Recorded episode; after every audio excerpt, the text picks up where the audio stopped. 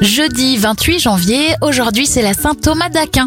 On démarre par les événements et avec le début de la construction de la Tour Eiffel en 1887.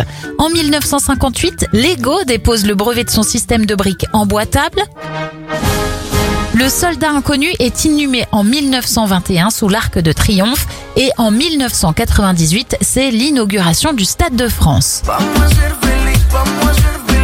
Anniversaires de stars. Maluma a 27 ans, 68 pour l'acteur Richard Anconina, Nicolas Sarkozy a 66 ans et Michael Jones 69. Bon jeudi à vous.